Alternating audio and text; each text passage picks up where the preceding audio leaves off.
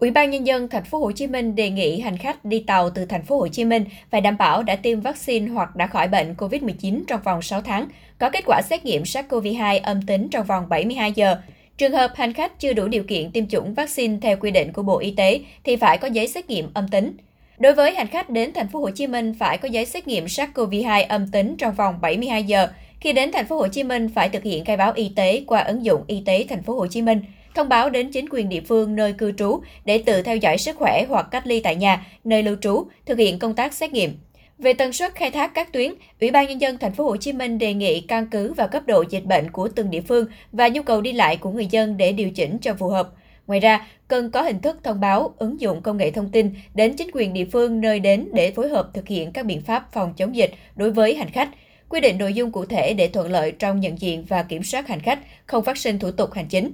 Đối với hoạt động của ga đường sắt Sài Gòn, thành phố đề nghị thường xuyên tự ra soát, đánh giá và chịu trách nhiệm đảm bảo cung ứng các điều kiện về phòng chống dịch theo Bộ tiêu chí an toàn do Ban chỉ đạo phòng chống dịch COVID-19 thành phố Hồ Chí Minh ban hành. Với các ga đi, tổ chức xét nghiệm để đảm bảo toàn bộ hành khách khi lên tàu phải có kết quả xét nghiệm âm tính với SARS-CoV-2. Ngoài ra, Ủy ban nhân dân thành phố Hồ Chí Minh đề nghị Cục Đường sắt Việt Nam phân công đầu mối để phối hợp với Sở Giao thông Vận tải thành phố Hồ Chí Minh trong công tác triển khai.